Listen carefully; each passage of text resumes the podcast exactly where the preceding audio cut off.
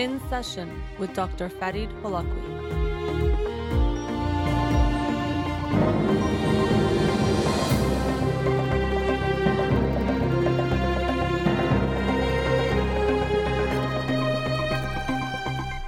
Good afternoon. Welcome to In Session. I'm your host, Dr. Farid Holakouee, and I'll be with you for the next two hours here on Radio Hamra. Studio number to call in 310-441-0555. You can follow me on Twitter or Instagram or like my page on Facebook to get updates on the show or suggest topics or books for the program. And the shows are uploaded at the end of each week to my SoundCloud page and podcast on Spotify and Apple Podcasts. So playing a little bit of catch up with the books. So I'll do a book uh, today's show, and then for Monday's show, uh, the book will be The Undiscovered Self by Carl Jung. The Undiscovered Self. And um, from my understanding, this is one of Jung's later works. So looking forward to reading and sharing it with you next week. The book of the week from last week or this week that I'll talk about today is From Strength to Strength by Arthur C. Brooks. From Strength to Strength, Finding Success, Happiness, and deep purpose in the second half of life. And um, I, I, saw a few books in this realm about midlife, second half of life, and this one just judging books by their covers and short descriptions. I, I landed on this one. Um, and I did find it quite fascinating looking at how to look at our lives or how we p- prepare for our lives or live our lives, and that as is often the case, we have to change strategies or change the ways that we do things. But as creatures of habit, and really more than just habit, it's comfort, we tend not to make changes. And so he shares how, for many people in, in their youth, they are what he calls strivers, this always striving to do more and to uh, move up professionally and to make more money and have this certain type of mindset and focus, but that this striving mindset is not going to do you well later in life.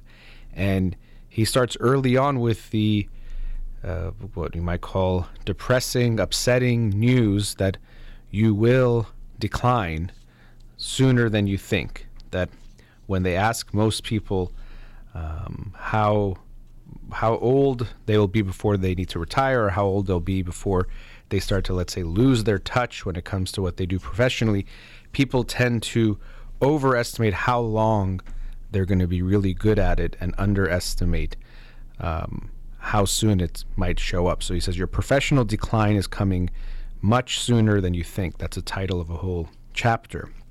And so if we think we're going to maintain our skill level in the way we do things and try to do it the way we've always done, we're likely to reach a rude awakening where we start to see that we aren't as good. We keep trying to do more, but we can't do it. We feel like we're falling behind. And not only that, as he, he talks about many people who are workaholics or in this striving mindset, um, they haven't invested enough in their relationship, so they don't have that to fall back on either. And so many people find themselves very, very sad, upset, uh, feeling like a lack of meaning or purpose in their life later in life because they've been thinking that what got them success is what they need to continue to do to, to live their life happily. He uh, starts off early he, mentioning these two curves of intelligence that I'll talk about. And one of which does decline much more quickly, the other one doesn't need to do so. So um, he makes this distinction, which he didn't make. It's originally was by um, Cattell, Raymond Cattell, who wrote a book in 1971 about abilities, or called Abilities, Their Structure, Growth, and Action. And so he differentiated between two types of intelligence fluid intelligence and crystallized intelligence. And so the way he defined fluid intelligence was the ability to reason, think flexibly, and solve novel problems. To reason, think flexibly, and solve novel problems. And this is highest in our youth, even in our 20s. That's when you'll see a peak there. Then this fluid intelligence, and sometimes this is what we think of as like raw smarts. Usually, when we think of someone being smart in some of the ways it's traditionally used, it's more of this fluid intelligence. And so, unfortunately, that does peak fairly early and then declines. But the good news is there's also crystallized intelligence, which was defined as the ability to use a stock of knowledge learned in the past. So, this is using all the knowledge, information that's been accumulated to use that to come to decisions or to give advice or to figure out patterns in things. And so, as uh, the author of this book um, puts it, Arthur C. Brooks says that when you are young, you have raw smarts. When you are old, you have wisdom. So, the crystallized intelligence is more of that wisdom. And so, we would benefit from recognizing this and even shifting our even it could be career completely but even what we do within our careers and our professional lives to move towards something that utilizes this crystallized intelligence more than the fluid intelligence so throughout the rest of the book after he introduces this concept he talks about jumping on the second curve um, and even he has the, these curves uh, in the book early on where the, the fluid intelligence we see a huge dip early and then it never gets back. Whereas in our crystallized intelligence this wisdom can keep growing. And that's something that we in some ways intuitively know or recognize. We see that the people that can give us that wisdom we assume they have to have some level of age to give us that. And that often is the case because it's this accumulation of different knowledge, patterns, things that they've seen, information that they can then synthesize to to give some type of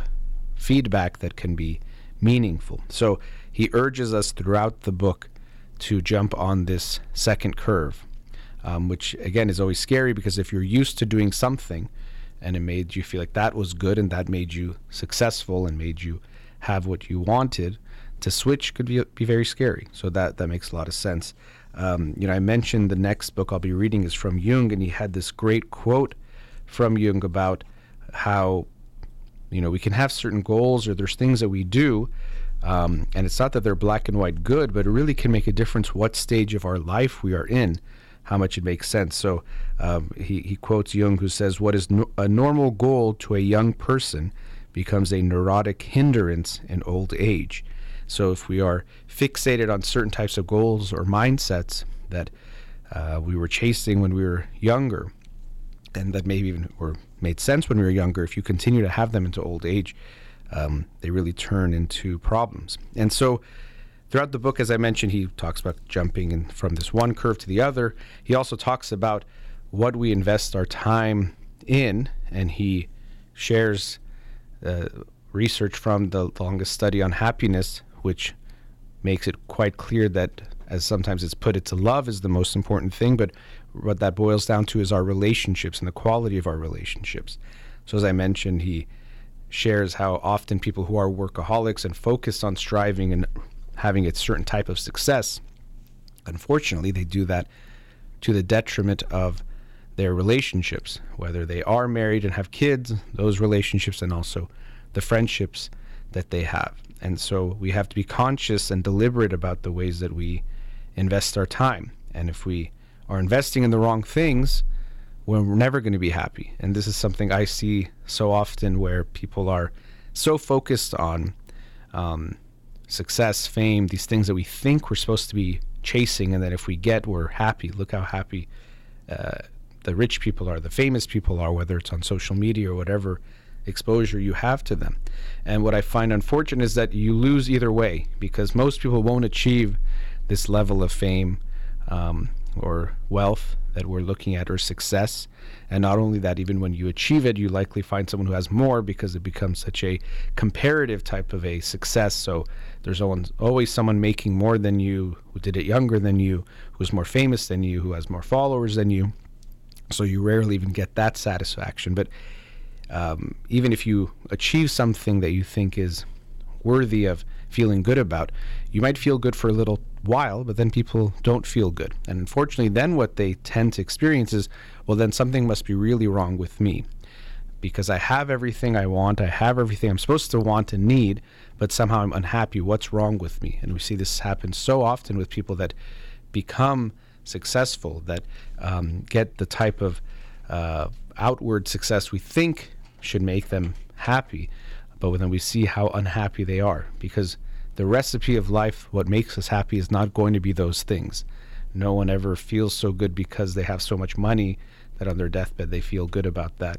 What makes them feel good is the quality of their relationship. So I, I valued this uh, feedback that he has or this advice that he gives throughout the book about the ways that we can make sure we're not running ourselves on this treadmill that we won't be able to keep pace of and won't get us anywhere anyway.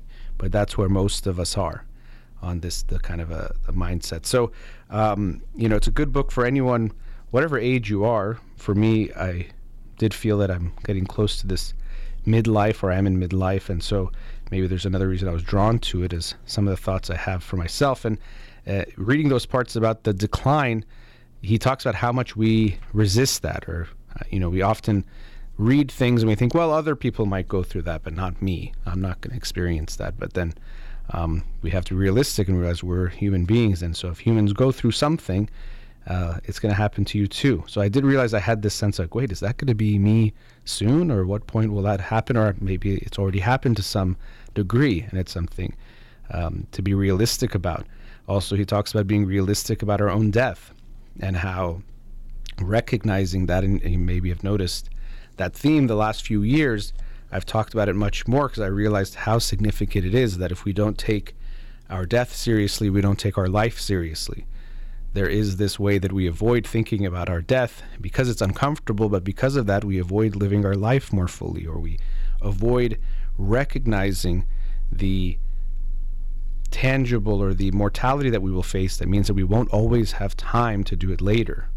Uh, there is a sense that I can always do it later. I'll start a business at this time, write my book at this time. Oh, it's not the right time. And part of that fiction that we sell to ourselves is that I'll always have time later. But if we take our death more seriously, we recognize that we won't always have forever to write something, do something, whatever it is, repair our relationships. We have to do it now. And so this book, he mentioned that as well, that we have to face that death quite seriously, not as a negative, scary thing, but as a recognition of actually the value of life. I also don't think you value your life enough if you don't actually value the reality of your death enough. So, um, on that somber note, but it doesn't have to be somber, I hope it encourages all of us to take our lives more seriously. Um, I did enjoy this book, and he writes in a very clear way, which makes it easy to read. And there's wisdom in this book. Even he shares he himself, I think, around his 60s, um, moving towards that and what it's been like. He doesn't want to just give advice; he's practicing it as well.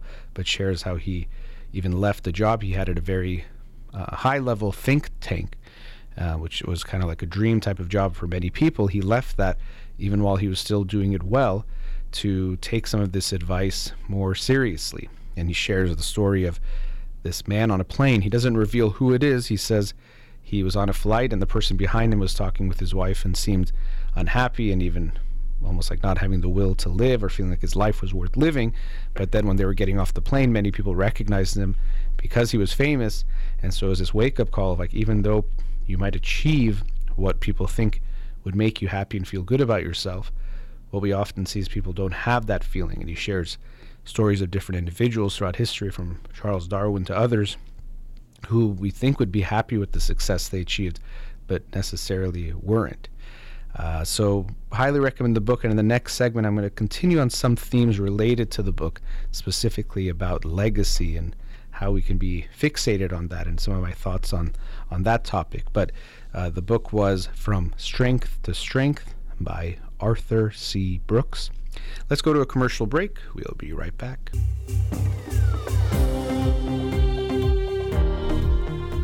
Welcome back. Uh, as I mentioned before the break, wanted to continue uh, on a theme related to From Strength to Strength by Arthur C. Brooks, and one he actually talks about about how we are remembered or who gets remembered in history or our legacy and how um, we could focus on that. And he shared some some thoughts about how even what we see is that most people don't get remembered. Almost no one does if we go even a hundred years back, and then if you go thousands of years back.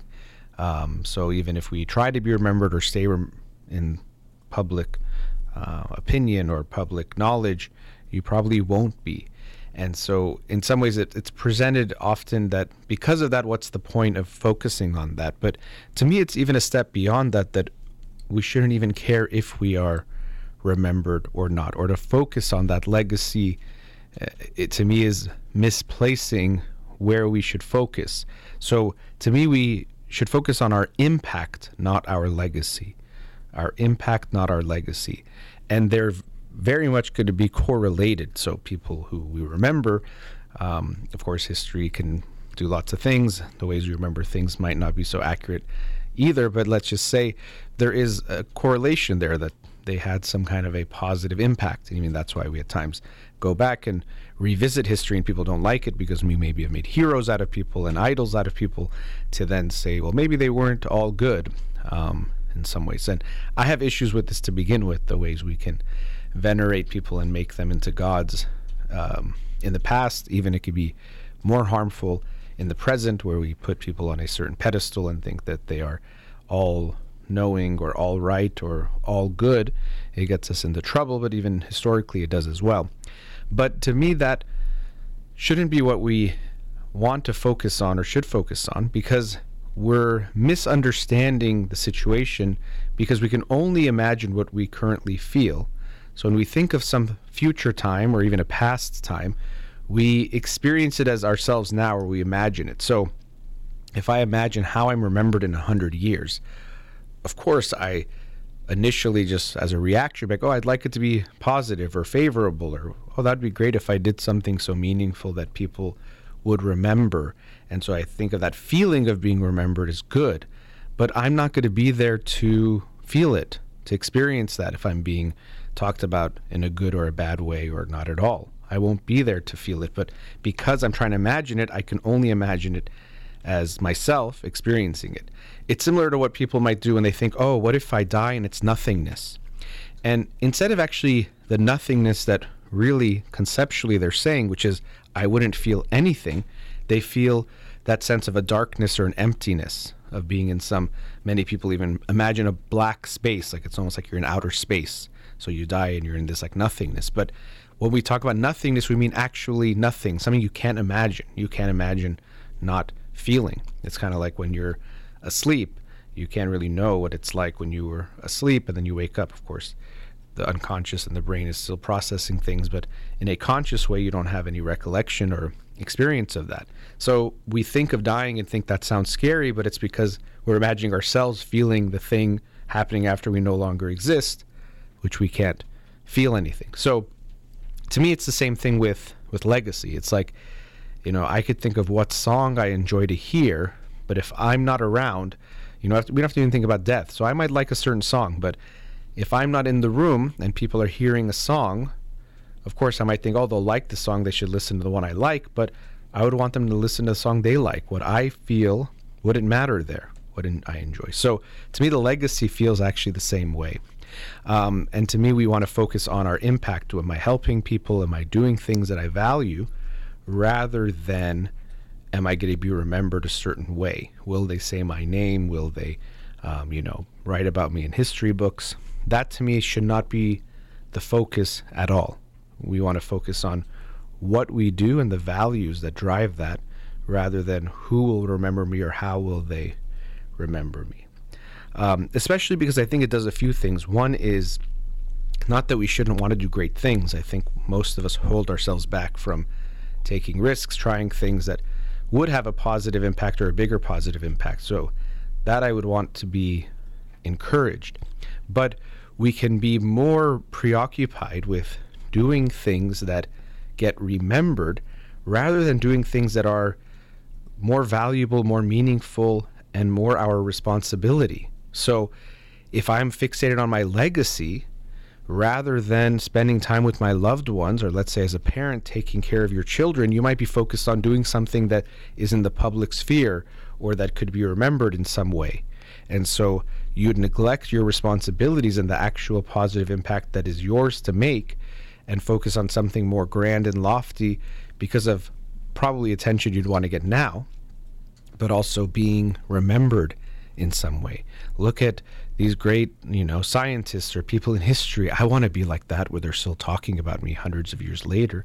But again, you're doing this misperception of imagining you feeling it now. You won't be here.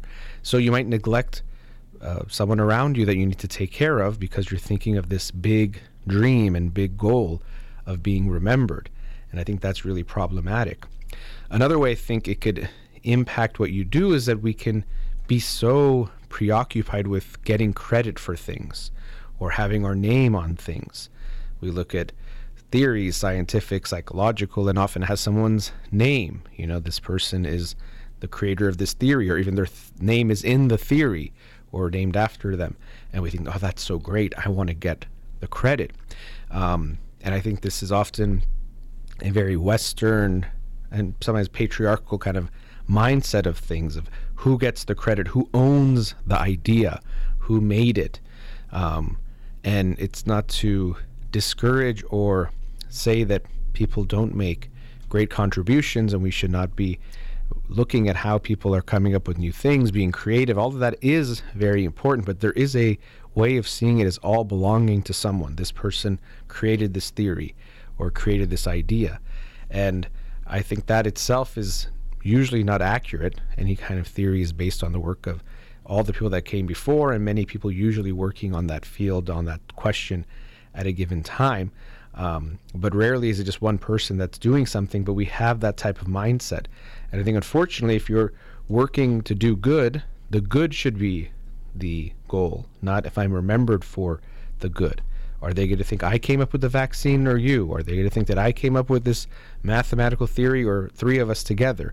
And it might even discourage collaboration and discourage um, the encouragement of others because we want the credit because we're thinking about this future goal. Again, it's partially to get the credit, or maybe a lot of it is about getting the credit, the fame, the money now. But I think we also get um, intoxicated with this sense that we're going to be remembered and that has value when to me that's not something we should think about. It makes sense that we feel it. If I tell you in 500 years how how would you like it if there was a statue of you? That sounds cool. That sounds nice. Um, but you won't be there to feel that good or that nice.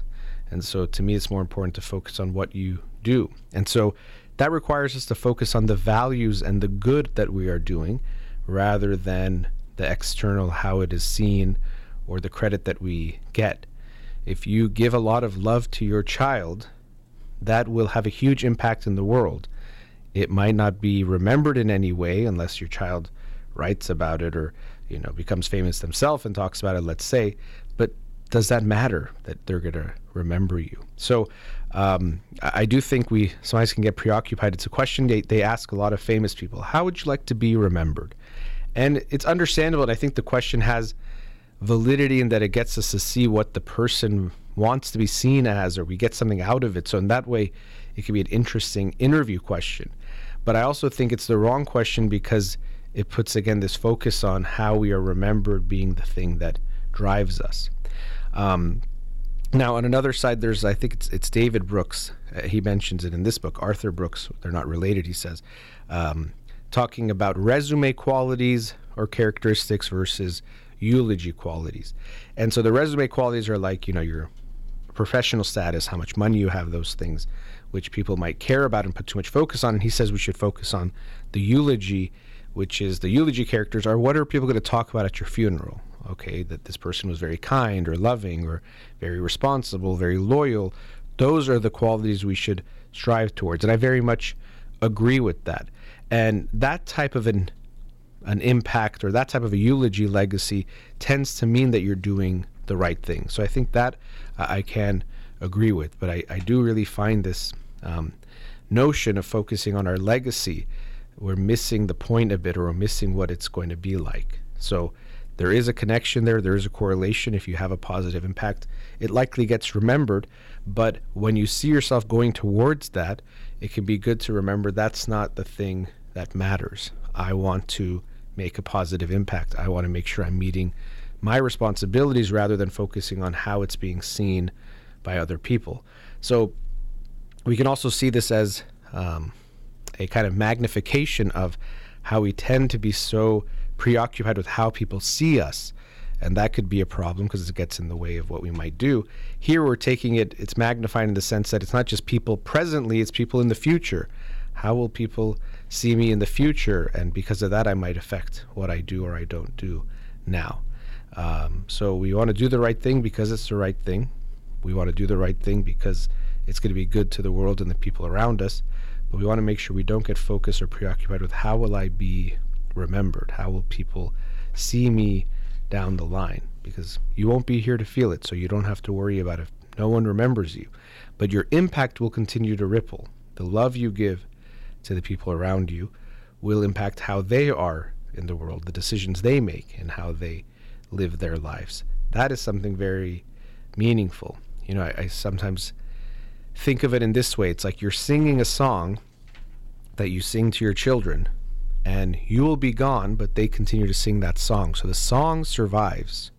That hopefully beautiful melody will survive and will affect them. You won't be here. So, and it doesn't matter it's your song or what it is, but it's the fact that that song, if it's beautiful, will, will impact them, and then they will share it continually. Or you can think of it as lighting a candle. Uh, many different types of analogies that have this sense of you're sharing something that even if you're not there, the impact continues. But it doesn't matter even if you remember or if they know what it is, but that legacy of the impact will remain, even if the legacy of your name has disappeared. All right, let's go to another commercial break. We'll be right back. Welcome back. Let's go to a caller. Radio Hambra, you're on the air. Hi, Dr. Holakouee. Thank you for taking my call. Sure, thanks for calling. I have a question about the work situation that I'm Okay. uh, dealing with right now. Mhm. I really w- like what I do, and I'm hoping to stay here, and I like to maintain a healthy, productive work environment for myself. It's been almost six months that I'm working here. I'm giving you three incidents that um, caused me some issues, and then I'll um, let you ask me questions if you have, or you can interrupt me. Okay, go ahead. First thing is um, that we, uh, from the spot that I had at my work, only by myself, we moved to a different spot at work to sit close to an, um, a colleague that I heard. She complained that someone else, a, a guy from a different unit, came and touched her back or something. So they told us to sit closer mm, and make that area full. Since They I came, said, I- sorry, they said to sit closer because that had happened? um, manager didn't tell us, but we knew this is the reason we are moving because there was no other reason that we had to move. That she was sitting by herself, and then they moved us close to her. Oh, so people wouldn't be like isolated, kind of. Exactly. Okay, but that's not. incidents So it wasn't okay. So it wasn't clearly stated, but that's from your understanding of what's going on. Okay. Exactly. Yes, Yeah. it can be wrong. And so the first thing that happened one day when we were working overtime, me, my other colleague, and her were doing overtime.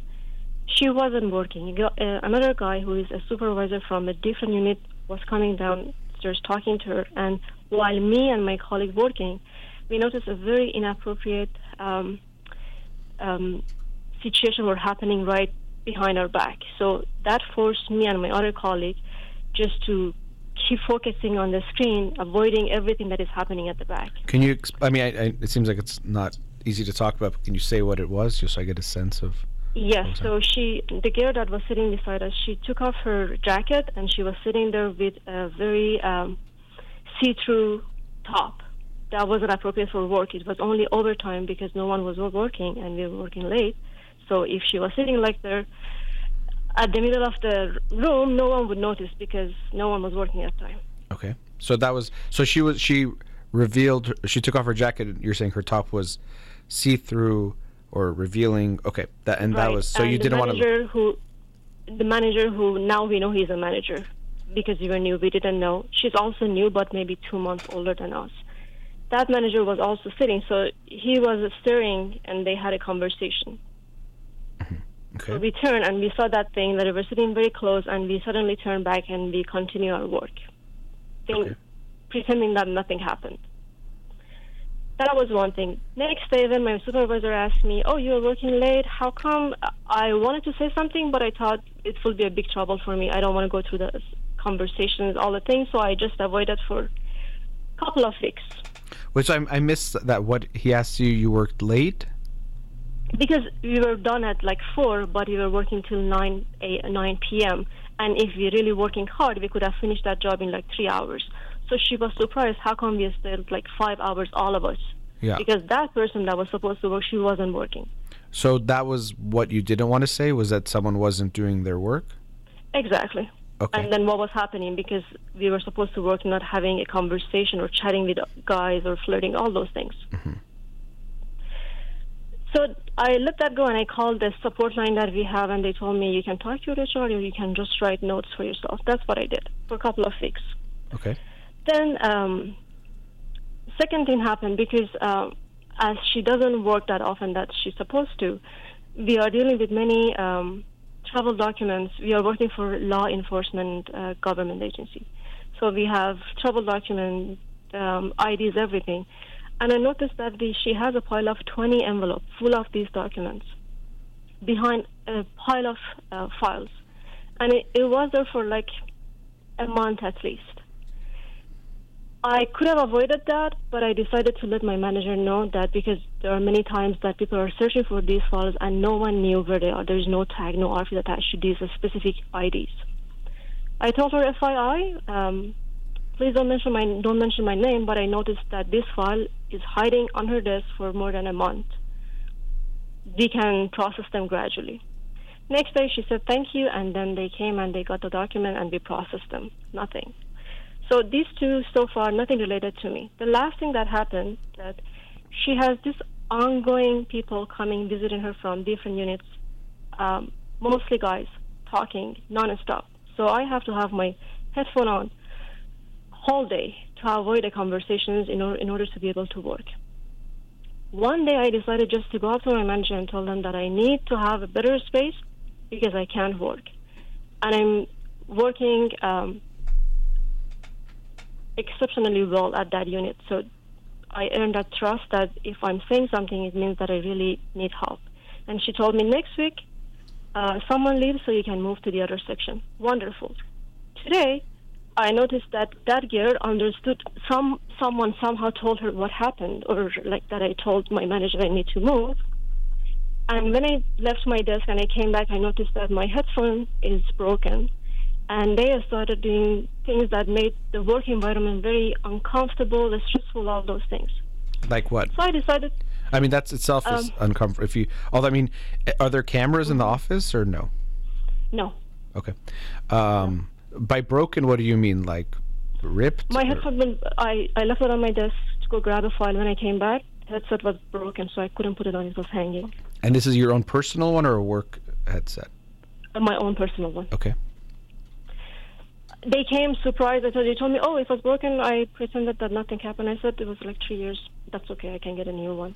One, by the way, one thing I'll say, not, and I know it's easier said than done, but a few times you've avoided bringing up something or saying something was okay when it wasn't. You know, so it's it, it's like I said, easier That said than done. But the you know even before where oh why did you work from four to nine and you avoided your manager's question, even that can make you look bad in some way that it seems like you were wasting time or you were, but nonetheless. So um, Exactly. yeah, but anyway, so what else did they do though? You said doing other things that made the work environment uncomfortable. Sherwin, what is the reason that you're working so hard and uh, you never complain about your work? How come you're always searching, you're helping? Are you trying to be a manager? I said, no, because I have goals. And they said, what is your goal? I said, it is my overtime right now. We can discuss this later. Who's they, the by the thing- way? When you say they, She and her friends. okay, okay, And I was thinking I need to come to a conclusion for myself because Mm-hmm. I love what I do and I want to stay at what I do. And it is coming to having morals, like things that being it is a law. Um, like the things that we do, it is really important that we do it properly. To me, at the same time, when I raise that concern, the situation becomes uncomfortable for me again. End of the day. So I'm thinking of just tolerate it or it and I understand that I create my own environment by the way I react, by the way I speak, and I want to get some good advice on what to do. Yeah. Well, which is true. Of course, we do create to a degree. I mean, you know, we have uh, a big contr- influence on how we feel, how we experience things, but there's also things that we have to recognize affect us, and we can't ignore that point. So, it, I guess from what you're saying is that when you bring up the issues, you feel like there's other consequences. Somehow she finds out, exactly, and then it gets, you know, you you get that. Okay, um, yeah. I mean, it's hard to know what what else you could say to your manager, to HR. Some of the things you don't know for sure, like the headphone. You could say, for sure. example, it got broken. That makes it hard also to then make a complaint because if you say you know she you can't say she broke it or you could say but it's hard to know um, it seems like you're pretty clear on that other than these interactions you've mentioned what's your relationship or interactions like with her um, i can i can say it this way i work really hard mm-hmm. and she doesn't mm-hmm. and she, I saw it with other colleagues that if you do something to her, she's really mean at getting revenge and makes you uh, pay the price for it. So I had a colleague that because she did so many things, she complained that her plants bring allergy, she all the negative things that she could, and that person is leaving us right now because she couldn't handle it. To me, because I work very well, um, I kind of have a good reputation with most of the team, so they know if I say something, it's not that I don't want to work. I really want to find a way to work better. Mm-hmm. But I noticed that if I say something, I have to face the consequences. And you were talking about wisdom experiences, mm-hmm. and I can relate to that because the experiences I had in the past helped me to just navigate the system better now. But then when it comes to human interactions, these little things like she she is um, 21, 22, I'm 35. Um, there's a huge gap. Mm-hmm. But putting that headphone on my head whole day doesn't make the situation better. And I want to know what is the way to to the light.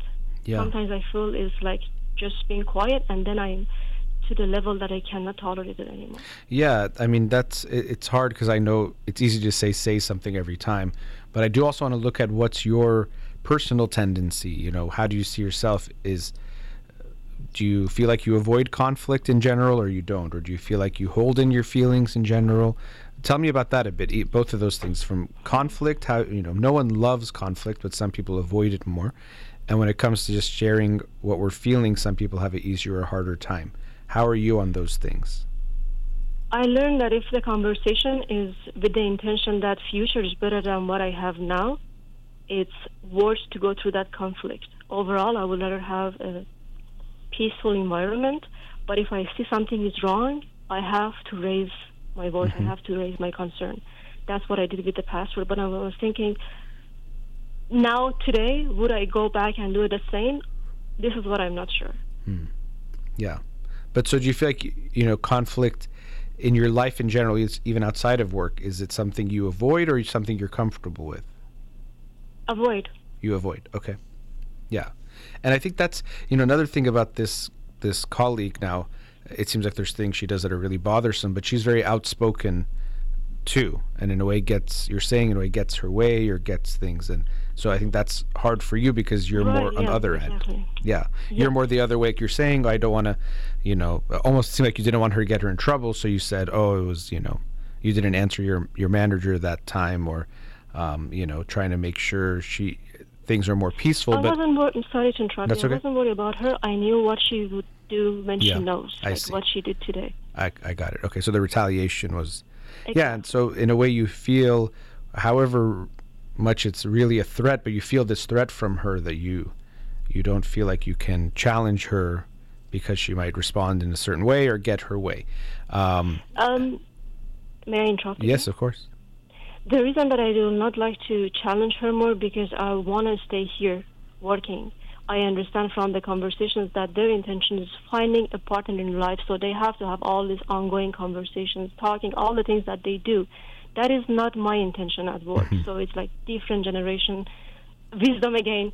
To me, that stage is done. To them, is at the beginning. I understand that, but sorry. No, that's okay. Yeah, um, yeah. So I mean, you might want different things out of work or your work experience. Um, well, tell me how are you know just to move away a bit for a moment, how are things in your life in general outside of work? Um, to me, everything is all right. I have a good husband. Okay. We have good relationship.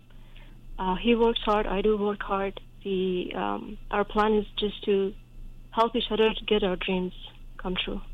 Okay, and what are those dreams? Um, I want to be able to be at the level of possibility financially free.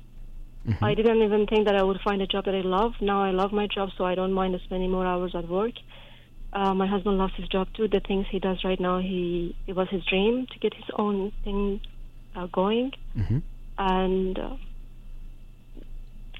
most of the at the end, we're hoping to have more free time to do charity work, travel the world, support people, those type of things. Okay.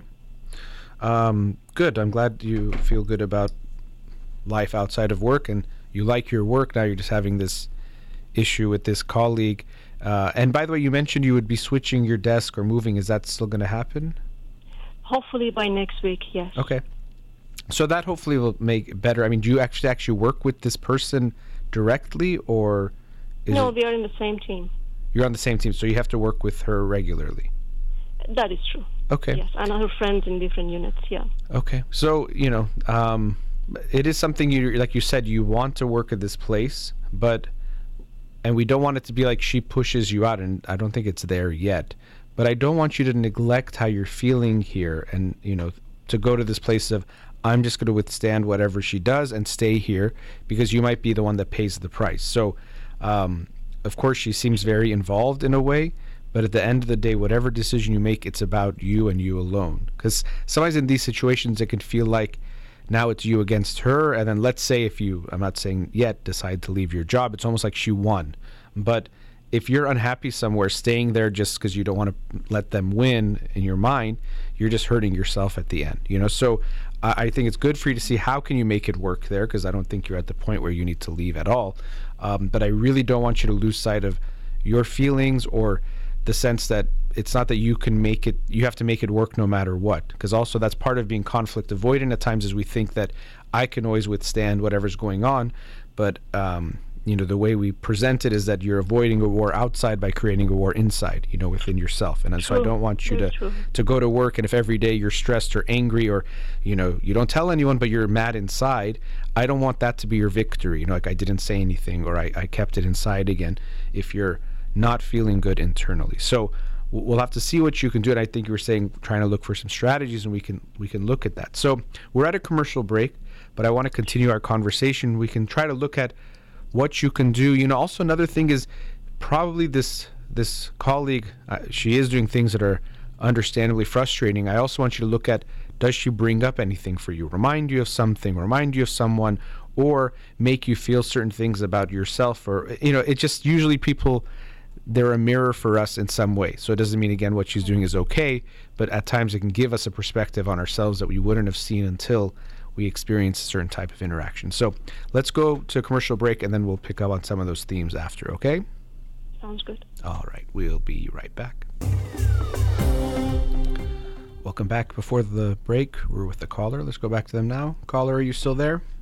Yes, I am. Okay, so um, you were sharing about your work experience and that you really like your job, but you are having issues, particularly with one colleague uh, who you don't like some of the things that she does in general, but then has also been personally towards you, done a few things that have left you upset. Or actually, let me not put those words in your mouth. How are you feeling about her and the situation right now? Um, upset would be the right word. Also Okay. disappointed. Disappointed in. Now that you mentioned by uh, by avoiding to have that conversation with um, with my manager or supervisors, I let her maybe be more strong in what she was doing wrong.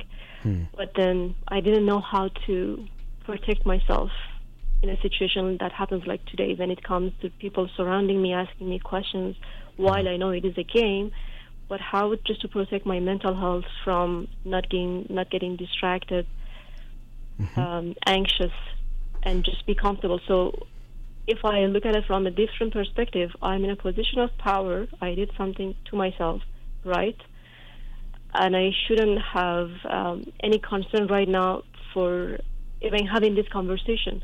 But it is not that. So I'm thinking. Um, Hmm. um, that's why I'm thinking I'm disappointed.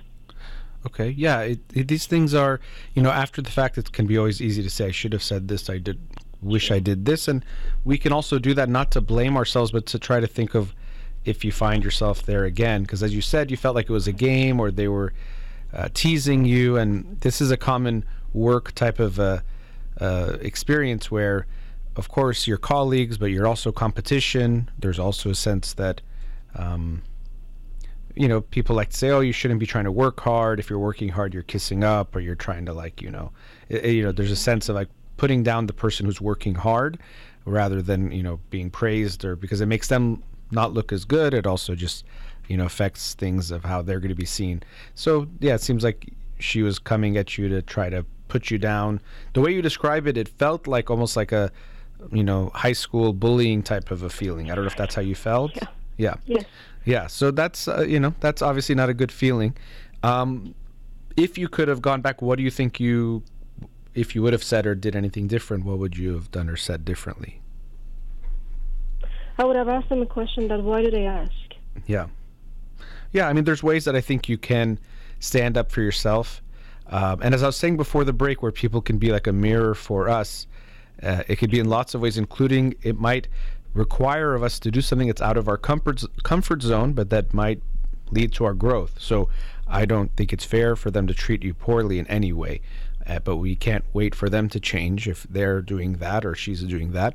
All you can do is say, okay, how do I want to respond to that? And so this could be a a good opportunity, one you didn't wish you had, but it's in front of you now, to challenge yourself to be more uh, assertive and less conflict avoidant, whether it's with her directly or even with your managers. And um, you know, I would want you to be assertive and to stand up for yourself, take care of yourself, and then if things don't work out, if you have to leave at whatever point, again, I, I know I mentioned that a few times, not to say it's close, but if that ever does happen, that you feel like you did everything you could and you you did it right, but things unfortunately don't always work out. That's just you know how it is. So um, uh, one one of the things I'm sensing from you is that one of the ways you make things work often is by avoiding the conflict and letting you know you, you can s- survive it.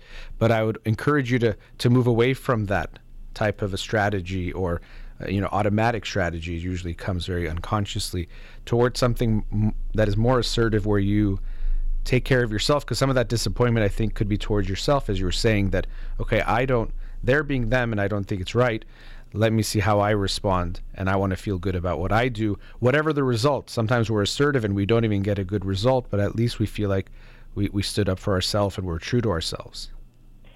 Uh, I believe what I don't know is uh, how to be assertive. uh-huh. What are the examples of those things that we do, and then we will call it assertive? Sure. So I mean, yeah, I mean that's a good question, and, and even as concepts, they're they're always going to be vague. It's it's on a spectrum. So on one side we have passive, which is you know not disagreeing, not complaining, not saying anything that might lead to conflict, being very agreeable and just letting things happen makes sense. Passive, and on the other extreme is aggressive, where we will be forceful, might even use aggression um, to get our way and sometimes she's showing more of that aggressive side. And then in between is the healthier spot of being assertive, which means that um, I'm not going to just passively accept whatever you do. I will stand up for myself. I also won't disrespect you or try to um, force you to do something, but I will state my own feelings, my own needs, where I'm coming from clearly, and I won't hold those back. So that's kind of the principle or the types of principles I'd want you to think about is what are my feelings, my wants, my needs? What would I like to do based on that? And make sure I'm doing it and not go to what seems to be your comfort zone, which is to avoid saying something or doing something.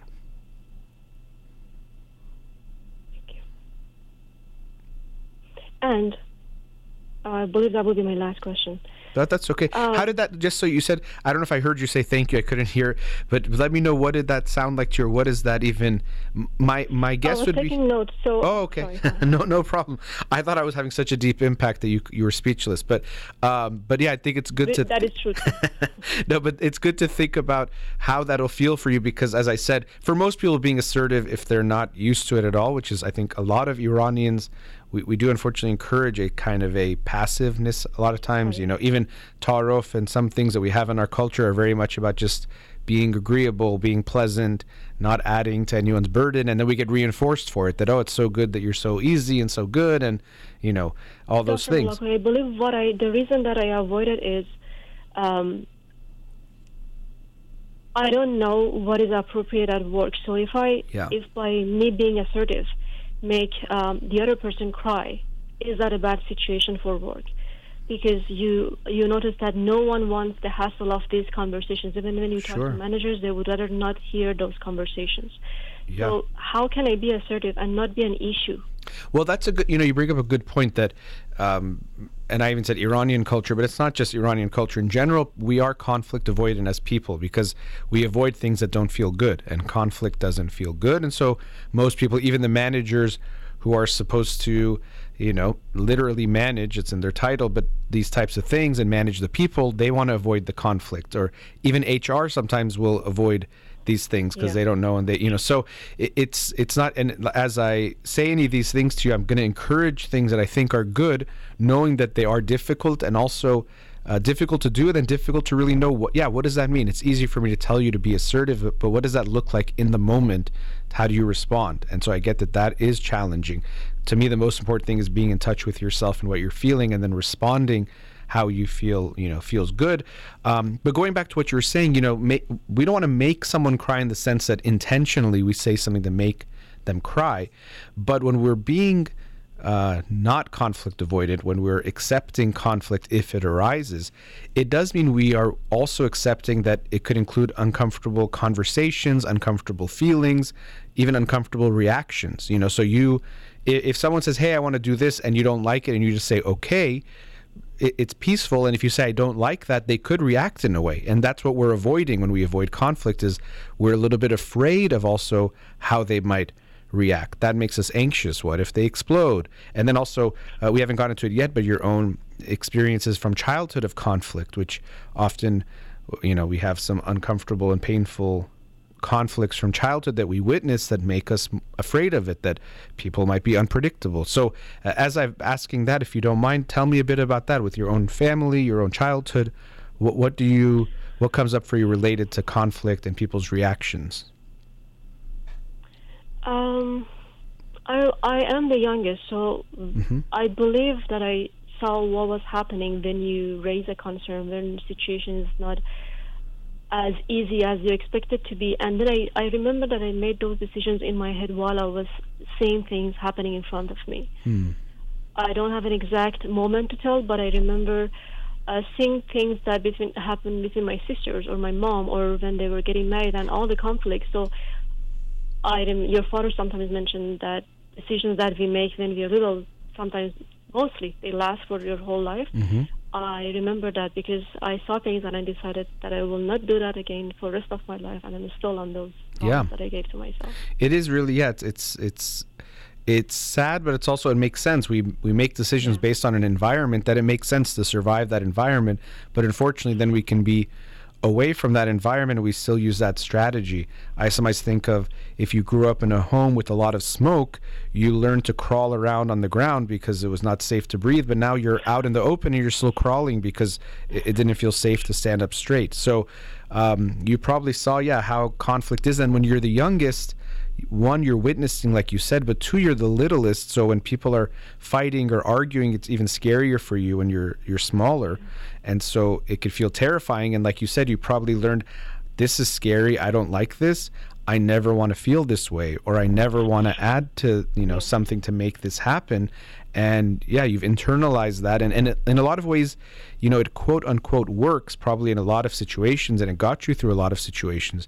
But then here when you're faced with someone who is being a bit unreasonable or has, you know, being a bit mean to you, it puts you in a tough spot because it's like either I have to swallow it and that doesn't feel good, or I have to get uncomfortable and then voice my opinion, what I'm feeling. And also because, like you're saying, you're not sure what to do. Part of that is one, it's not clear, but two, you don't have a lot of experience with creating these kinds of situations because mm-hmm. you've learned not to. So then it could feel even scarier. It was like, well, what if I overdo it? What if I don't know?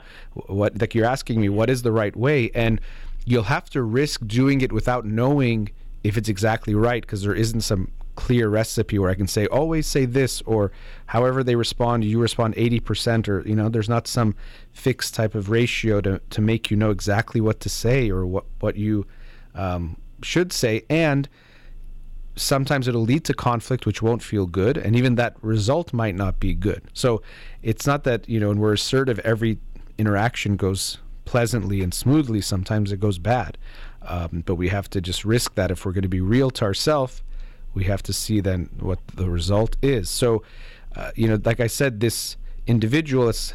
It, it, can sound strange for them to be a teacher when we, you you know you're upset with her or you see her in a way that you uh, don't like her, but it might push you into a discomfort that might force you to either grow or to go back even further in a way that'll make you more angry. And I will encourage you, as much as you like your job, not that the goal is to lose your job, obviously, but that we want you to continue liking your job and to not get so attached to it that you feel like I shouldn't say anything because I might lose this. And actually, that speaking on that, sorry, I didn't mean to uh, cut you off there, but um, speaking on that, that's usually what conflict avoidance boils down to is this fear of losing relationships in a way. That's the the the the main fear underneath it is that if I create the conflict, the person goes, or there's a fight and they leave, or they don't like me or love me, and so the, at the core of fear of conflict is this fear of abandonment, fear of loss. So you could have this feeling that either I have to swallow it and I can keep my job, or if I say something, I lose my job. So I'll just swallow it and keep my job. You know. I see.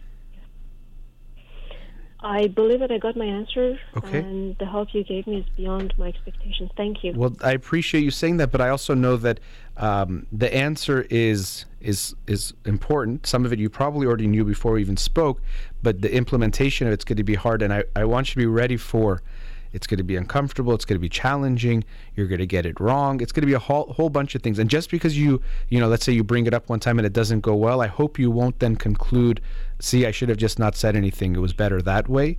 Um, to move towards this of being more assertive in all your relationships, even in your marriage and your friendships. It's not to create conflict because we like conflict. It's to um, be genuine and authentic, which means that sometimes we might say something the other person doesn't like but that's what a, a, real relationship looks like and being real to yourself looks like. So, best of luck, and, and I appreciate you calling. Thank you. All right, have a great day. Let's go into another commercial break. We'll be right back. Welcome back with the last caller.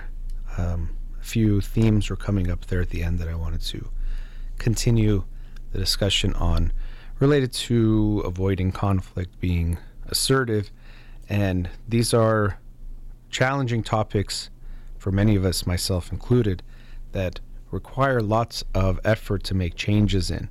Um, but I want to talk about also looking at where they come from or how we get there. One, to try to see how you can unlearn it, but also, especially as parents, what you can do to help your children not to develop this this fear of conflict or conflict avoidance. So, to begin with, like, why would we avoid conflict? Well, because it doesn't feel good. And so we always have this tendency or this challenge as human beings to go into things that don't feel good, but that can be good for us, and not avoiding those things to go to what feels better in the moment. So sometimes it's going into something uncomfortable that we avoid, or sometimes it's that we do something that feels good in the moment but hurts us in the long run that we wish we didn't do. Like, let's say, eating something that isn't healthy for you. There's always a pull to that because in the moment it feels better than avoiding it. Or if you're going to have a conflict, it always feels better in the moment to avoid the conflict. Let's say, you know, I work with a lot of couples and it's like, oh, you know, we were enjoying watching TV and then my partner brought up something. And so it's always easier to just keep watching the show but it can cost us in the long term. So we understand we don't like the feeling. So when that's the case, it always takes some effort, also some reminding that we need to do these things to keep us on track. That's why people look at fitness videos or working out to remind them or encourage them to keep working out. They know it's good for them, but always in the moment it can be harder to do the thing that doesn't feel as good that gives you a longer term beneficial result. So by default, we don't like conflict. It's not something that feels good.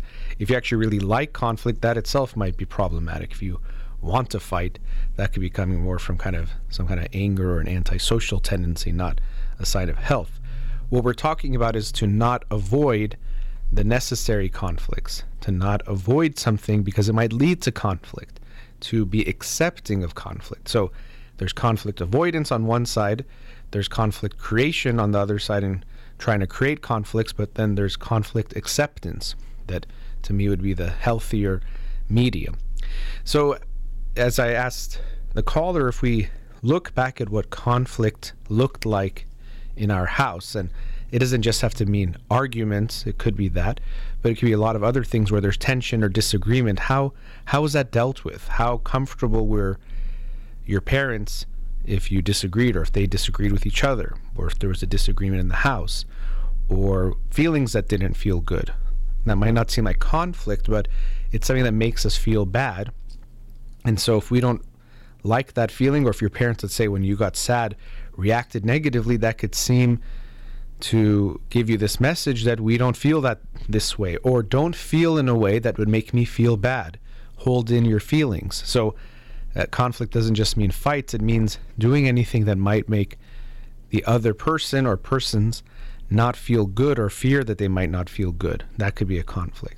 So, this is why it's so important as well. First, uh, as I was continuing that, reflect on it yourself. What was conflict like in my house? Um, was there a lot happening? Was it not a lot? Was it really scary? That's a big thing. And as I mentioned to the caller, Sometimes, as adults, we can forget how scary it can feel for a little kid. You might think, oh, we're just having a disagreement and our voices go up a bit, but to a kid, it can be very, very scary to hear their parents what feels like yelling or what feels like they're really mad at each other. That can be very scary. So, what was that like for you?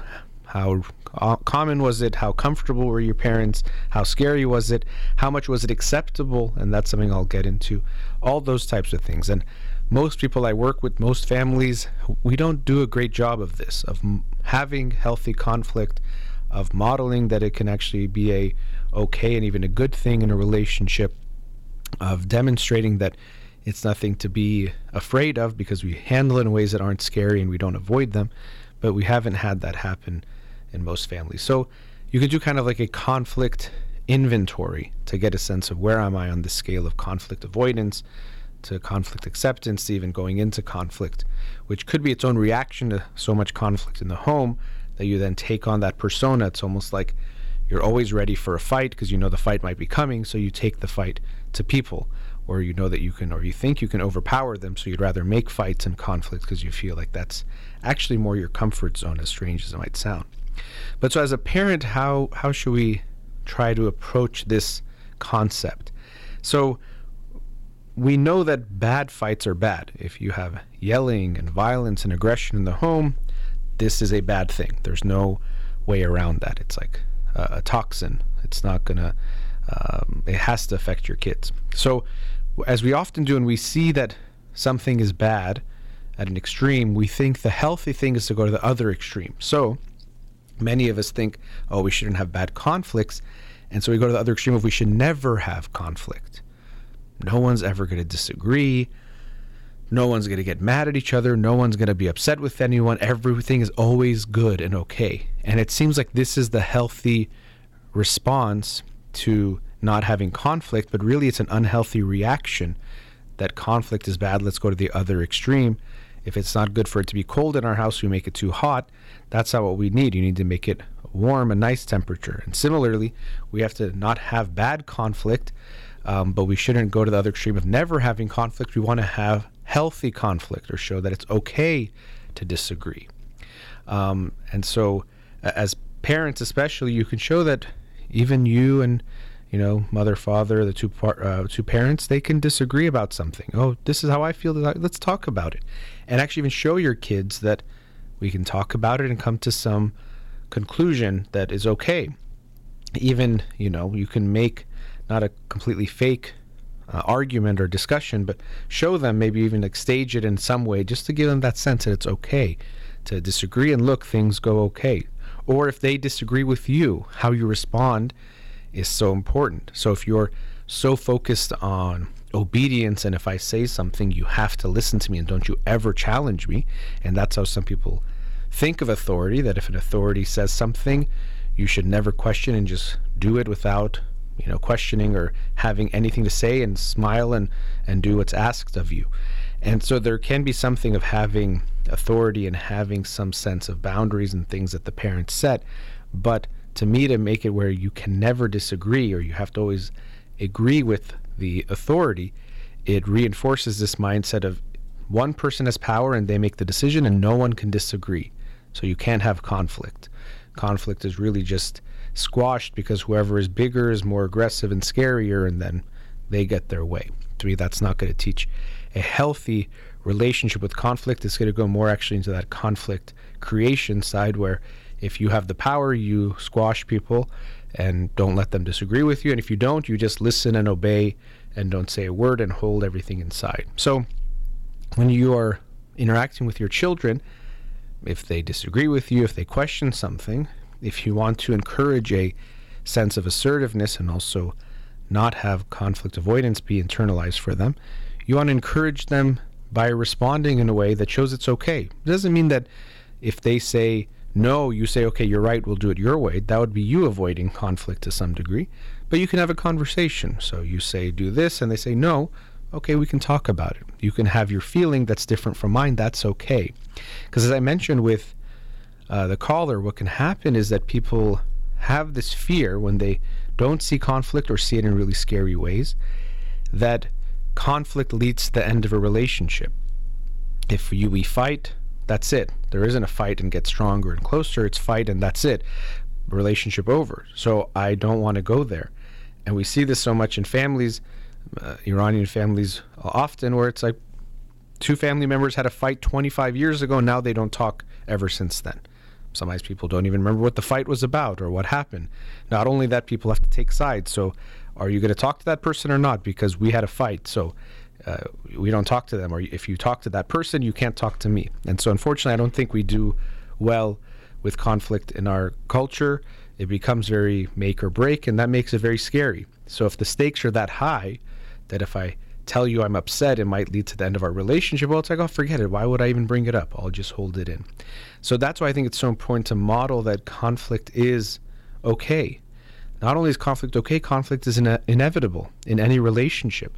If you never have conflict in a relationship, you either are not that close or you're not that honest. When you're not that close to someone, you might not have conflict with them because your interactions are so infrequent and so meaningless in some way that it won't lead to conflict. Or if you're closer with someone but you never are, are aren't being open with them, yeah, you can avoid conflict because when you're upset, you might hold it in, and so that would actually uh, bring up how close are you if you're holding things back. But you might spend more time with that person, but you won't get that close because you're not actually sharing how you feel. So we want to show to our kids that conflict is part of relationships. We won't always agree, but that's okay. It's okay to not agree. Let's let's talk about it. Let's figure it out. In some ways, it's kind of like inoculation or how our immune system works. You get exposed to something in a way that you can handle, and then if you meet that same thing again, you can handle it because you've gone through it before. But if you've never experienced it, then if you do experience it, it can seem very scary. And so I think for for many people, conflict feels this way. It's this very scary thing that you should avoid at all costs because I've never done it before. I've never experienced it before, and if it does happen, it's really bad. So as a parent, you might think we never fight in front of our kids, and overall, that could be good in the way that people mean they don't argue where they're yelling or doing things that are scary for their kids. Yes, please do that. Don't have those kinds of fights. But don't think that if you never allow for any tension or never allow for disagreement, that's actually a good thing. Even though in the moment it feels better for everyone to be agreeing, but it doesn't teach them this valuable lesson that conflict is an inevitable inevitable part of human relationships. It's not if you fight, it's how you fight. It's not if you're going to disagree, it's when you disagree, what are we going to do? How are we going to handle it? And if you show them that we can handle it and be fine, and I will love you even if you disagree with me, that can be really important. That you don't have to be pleasant for me to love you, or you don't have to always make me feel good for me to love you. I want you to be real and genuine with me, which means that sometimes you will say something or do something that I don't like, but we can still be okay even with that happening. So it can be good to look at yourself. How are you on this conflict scale? How easy is it for you or hard is it for you? How much do you avoid? How much are you okay accepting, tolerating conflict? Because whether you know it or not, you fall somewhere on the scale of how comfortable you are. And of course, it won't be the same with everyone. With some people, you might be more comfortable than with others. So people will say, oh, in the home, our child creates so much conflict, but they're so nice to everyone on the outside. So it's even more complex than just fear or tolerance. It's a little bit more complicated than that, but I think it's an important factor to keep in mind. And as a parent, it really is something to be very mindful of how do you handle conflict. Don't make it something scary when it happens, but also don't make it something that we're so scared of we never let it happen. Because we have to allow for that space to see that conflicts will happen and we're going to be okay. Not only will we be okay, if we handle them well, with both of us being open, creating a mutual understanding, we actually get closer as a result of the conflict. So it's not even something scary, it's something that can lead to something good. All right, that brings us to the end of today's show. A big thank you to Farhuda here in the studio. You've been listening to In Session with Dr. Farid Holakouee, Zan Zendegi Azadi.